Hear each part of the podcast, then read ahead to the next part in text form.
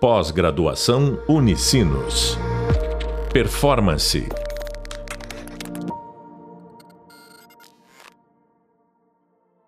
Olá a todos e todas, sejam muito bem-vindos e bem-vindas ao podcast da disciplina Inteligência Emocional, fazendo a gestão das próprias emoções.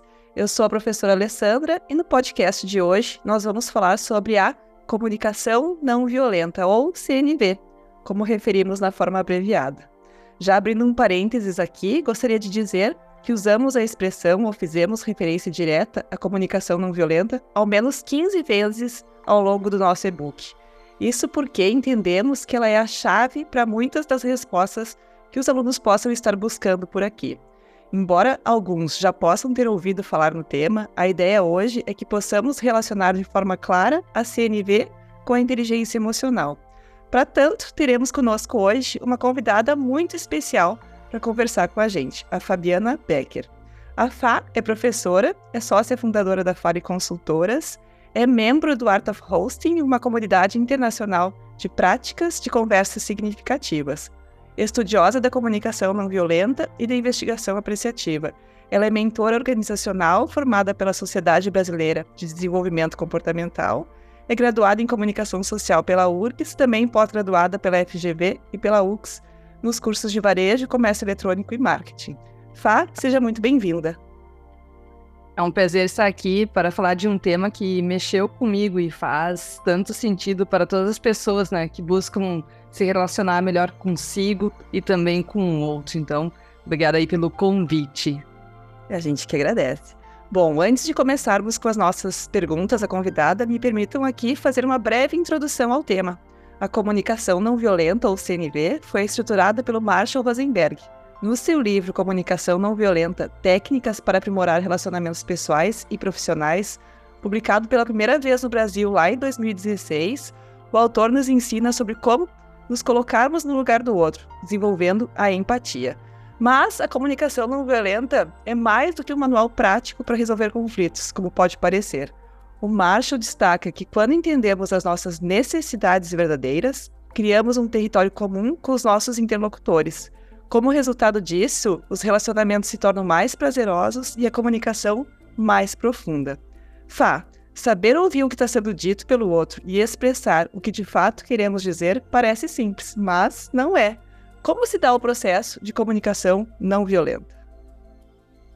O Rosenberg, né, quando desenvolveu a comunicação não violenta, ou a CNV, né, ele entendeu que a chave dos conflitos entre as pessoas era a linguagem.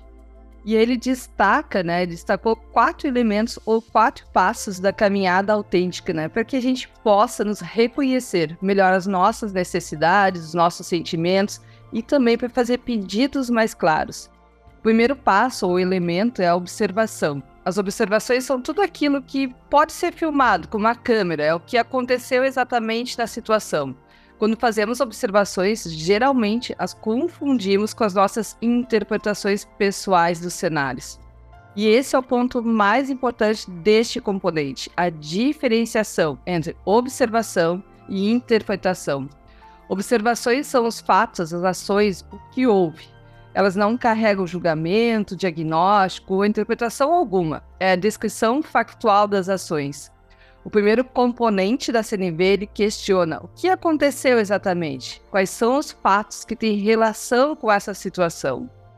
O segundo elemento é o sentimento. Sentimentos autênticos não julgam ou acusam. O segundo componente da CNV questiona o que você sentiu ou como você está se sentindo diante dessa situação. Na CNV, entendemos que nenhuma pessoa pode causar um sentimento em outra. Afinal, né, isso implicaria em culpa e juízo de valor, que são duas coisas que não têm espaço na comunicação compassiva. Ao atribuirmos um sentimento a uma pessoa, utilizamos um glossário de sentimentos que carrega consigo o peso da culpa. Já o terceiro passo ou elemento é a necessidade temos tão pouca consciência de nossas necessidades que a única forma que encontramos de expressá-las é indiretamente. Para que as pessoas reajam com compaixão, escutando as nossas necessidades e buscando por um meio de atendê-las, precisamos conectar nossos sentimentos às necessidades. E as necessidades, elas são universais. Já fica uma dica de exercício, né? Exercite a paráfrase. Parafrasear não é repetir o que a pessoa acabou de dizer. Parafrasear é remanejar o discurso de uma pessoa de forma que ele fique mais aberto, esclarecido e objetivo, a fim de facilitar o entendimento entre duas ou mais pessoas. E por fim, o quarto passo ou elemento, o pedido. Pedidos precisam ser claros e objetivos. Não podem ser ameaças ou chantagens. Como é que a gente sabe se a gente está ameaçando ou não? Pense que a resposta possa ser um não e isso deve ser muito tranquilo para nós. Bom, assim, o primeiro componente, né, acarreta a necessidade de separar a observação. E como que é possível distinguir observações de avaliações? Pode nos trazer alguns exemplos? Por exemplo, vamos pensar, né? Imagine que dentro de um conflito você diz: Eu estou sendo traída. Isso pode ser realmente o que você sente, e o contexto pode representar uma espécie de traição para vocês. Mas o que é traição para você não é o mesmo para outra pessoa que se sente traída. Talvez você se sinta traída porque seu colega de trabalho não esboçou nenhuma animação com seu projeto da empresa. Mas aquilo não é traição para ele na perspectiva dele, ele jamais te traiu. A traição é apenas uma, a sua interpretação, enquanto a observação seria, na verdade, que ele não se demonstrou empolgado com a sua conquista pessoal. O primeiro componente da CNV acarreta necessariamente separar observação de avaliação. Precisamos observar claramente, sem acrescentar nenhuma avaliação, o que vemos e ouvimos. Ao combinarmos a observação com a, a avaliação, diminuímos a probabilidade de que os outros ouçam a mensagem que desejamos lhes transmitir. Em vez disso, é provável que eles as escutem como crítica e assim resistam ao que dizemos. A CNV não nos obriga a permanecermos completamente objetivos e a nos abstermos de avaliar. Ela apenas requer que mantenhamos a separação entre as nossas observações e as nossas avaliações. Pai, como que a gente pode distinguir as avaliações disfarçadas de sentimentos, né, ou os pseudo-sentimentos? Qual que seria um caminho possível? Essa é uma boa pergunta, né? Normalmente acontece essa confusão. E uma confusão comum gerada por nossa linguagem é o uso do verbo sentir, sem realmente expressar nenhum sentimento. Por exemplo, na frase: Sinto que não consegui um acordo justo. A palavra sinto poderia ser mais precisamente aí substituída por penso, creio, eu acho. Em contrapartida, não é necessário usarmos a palavra sentir quando de fato expressamos os sentimentos. Podemos dizer estou me sentindo irritado ou simplesmente estou irritado. Na CNV, nós distinguimos entre as palavras que expressam sentimentos verdadeiros e aquelas que descrevem o que pensamos que somos. Uma descrição do que pensamos que somos. Vamos dar um exemplo, né? Sinto que sou mau jogador de vôlei. Nessa afirmação, estou avaliando minha habilidade como jogador de vôlei, em vez de expressar claramente meus sentimentos. Expressões de sentimentos verdadeiros. Estou me sentindo desapontado comigo como um jogador de vôlei. Da mesma forma, é útil diferenciar palavras que descrevem o que pensamos que os outros estão fazendo à nossa volta de palavras que descrevem sentimentos reais. Um exemplo de afirmação que pode ser facilmente confundida com a verdade, ela revela mais sobre como achamos que os outros estão se comportando do que sobre o que realmente estamos sentindo. Um exemplo: sinto-me ignorado pelas pessoas com quem trabalho. Isso é uma interpretação das ações dos outros, do que uma descrição clara do que estou me sentindo. Sem dúvida, terá havido alguns momentos que pensamos né, estar sendo ignorado e nosso sentimento terá de alívio, né, porque até queríamos deixar ser deixados sozinhos. Mas, da mesma forma, terá havido outros momentos em que nos sentimos magoados por estar sendo ignorados, porque queríamos participar. Palavras como ignorados tentem expressar a interpretação dos outros e não como nós nos sentimos. Aqui tem uma amostra de palavras né, que pode ser usada dessa maneira. Eu me sinto ameaçado, atacado, aviltado, coagido, criticado. e outras que não são sentimentos, ou melhor, são esses pseudo-sentimentos e que responsabilizamos o outro pelaquilo que estamos sentindo. A comunicação não violenta, como a gente trouxe na nossa videoaula e também lá no e-book, ela evita generaliza generalizações estáticas. É, qual é o impacto de palavras usadas como exageros de linguagem? É, a gente usa, né, tem normal nosso vocabulário, né, a gente usa a palavra como sempre, nunca, jamais, né? Elas são esse exagero de linguagem quando elas associam avaliações às observações. Você está sempre ocupado. Ela nunca está quando precisamos dela. Quando essas palavras são usadas como exagero de linguagem, é comum provocarem uma não compaixão, mas reações defensivas. Palavras como frequentemente, raramente, também podem contribuir para confundir observação com avaliação. Importante dizer, né? No mundo dos julgamentos, o que nos importa é quem é o quê. Se é burro, se é preguiçoso, se é mal educado. No mundo das observações, são os fatos, as ações, o que houve. Elas não carregam julgamento, diagnóstico, interpretação alguma. É a descrição factual das ações, o que de fato aconteceu. Não os julgueis para, não, para que não sejais julgados, né? Pois com o critério com que julgardes, sereis julgados. Mateus, capítulo 7, versículo 1, né? Então, Marshall, é, ao estudar o que nos afasta do nosso estado natural de compaixão, ele identificou que são algumas formas específicas de linguagem e a comunicação que contribuem para o nosso comportamento violento em relação aos outros e também a nós mesmos. E a isso ele chama de comunicação enante da vida e nos conduz a pensar sobre julgamentos moralizadores. Fá, o que são, afinal, julgamentos moralizadores? Marshall diz que um tipo de comunicação alienante né, da vida é o uso desses julgamentos moralizadores que subentende uma natureza errada ou maligna nas pessoas que não age em consonância com os nossos valores. Ou seja, quando elas divergem daquilo que nós acreditamos. E tais julgamentos aparecem em frases como: o teu problema é ser egoísta demais, ela é preguiçosa, eles são preconceituosos, isso é impróprio. Culpa, insulto, depreciação, rotulação, crítica, comparação e diagnóstico são todas as formas de julgamento.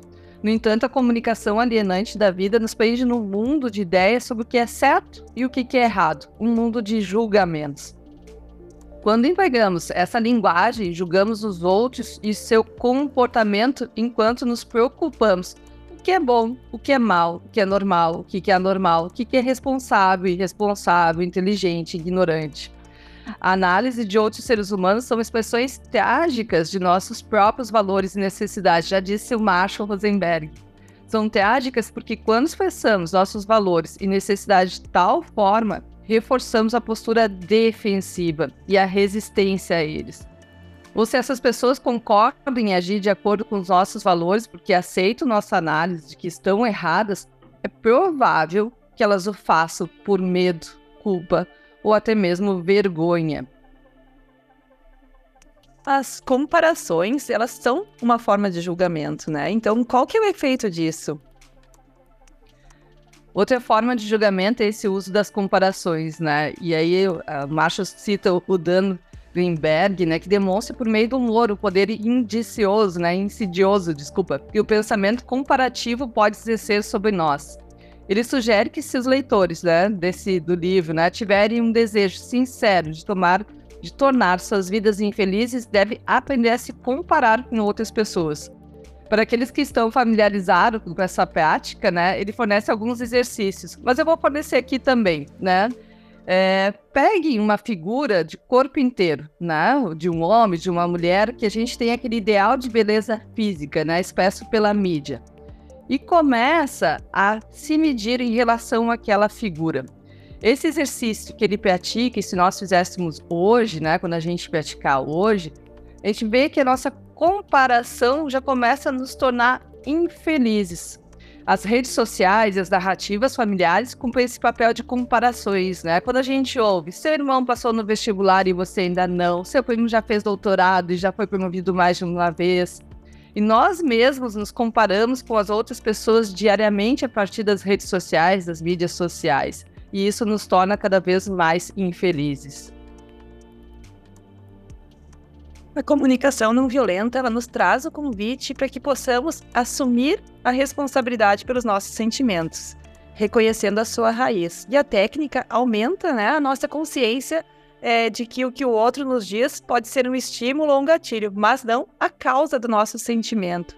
É possível antes escolher como a gente vai perceber o que os outros dizem e fazem, sendo levados a aceitar a responsabilidade pelo que fazemos. Na aula, trouxemos essa consciência com o nome de autorresponsabilidade. A nossa linguagem obscurece a consciência de responsabilidade pessoal, que seria então a negação de responsabilidade. Vamos pegar aí um exemplo prático, né? O uso corriqueiro da expressão ter de.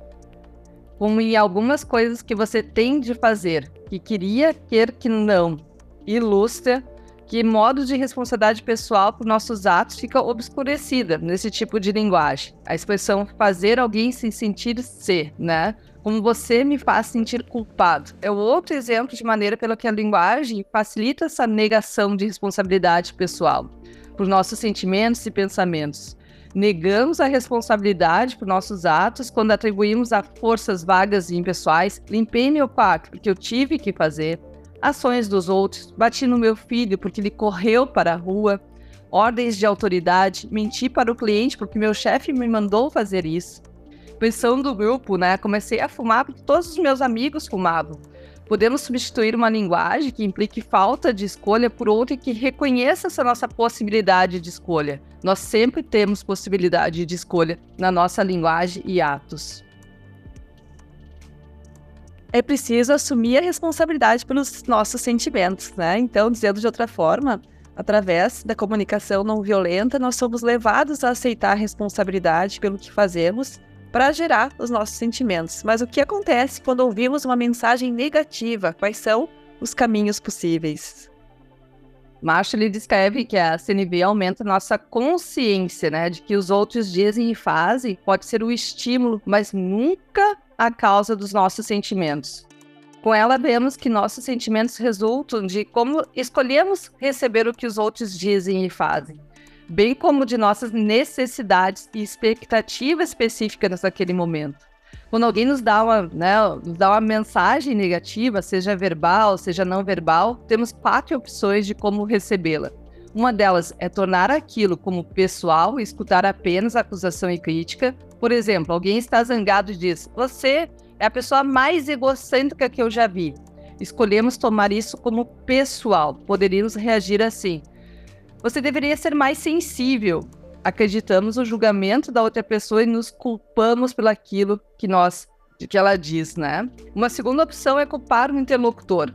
Por exemplo, em resposta à frase, né, você é a pessoa mais egocêntrica que eu já vi, poderíamos protestar. Você não tem direito de dizer isso. Na verdade, você que é egocêntrico. Quando recebemos uma mensagem negativa, uma terceira opção seria iluminar nossa consciência a respeito dos nossos próprios sentimentos e necessidades. Assim poderíamos responder: Quando ouço você dizer que eu sou a pessoa mais egoísta que você já viu, fico magoado, porque preciso de algum reconhecimento por meus esforços. Ao focarmos a atenção em nossos próprios sentimentos e necessidades, nos conscientizamos de que nosso atual sentimento de mágoa deriva da necessidade de que nossos esforços sejam reconhecidos. E, finalmente, a quarta opção, ao recebermos uma mensagem negativa, seria virar o foco para a consciência dos sentimentos e necessidades da outra pessoa, tais como expressam naquele momento, né? Por exemplo, poderíamos perguntar: você está magoado porque precisa de mais consideração pelas suas preferências? Então, são esses quatro passos que nós temos, né, de olhar uma comunicação negativa. As duas partes aí da comunicação não violenta são expressar-se honestamente por meio dos quatro componentes que a Fá citou aqui no início, né? E receber com empatia por meio também dos quatro componentes. E o poder da empatia, ela é tema de outro podcast no, da nossa trilha. Anota para não esquecer de ouvir. Estamos chegando ao final do nosso bate-papo e eu gostaria de agradecer novamente por ter aceitado estar conosco, dividindo de forma tão generosa o teu conhecimento aprofundado sobre o tema. Para fechar, deixa para quem nos ouve aqui uma frase, um ditado, um convite para reflexão. Fico feliz de ter é, participado e espero ter provocado alguns pensamentos sobre o tema. E aproveito para citar o Jung, né, quando ele diz: conheça todas as teorias, domine todas as técnicas, mas ao tocar uma alma humana, seja apenas outra alma humana. Então, muito grata pela tua participação e a gente se encontra num próximo podcast. Pós-graduação Unicinos. Performance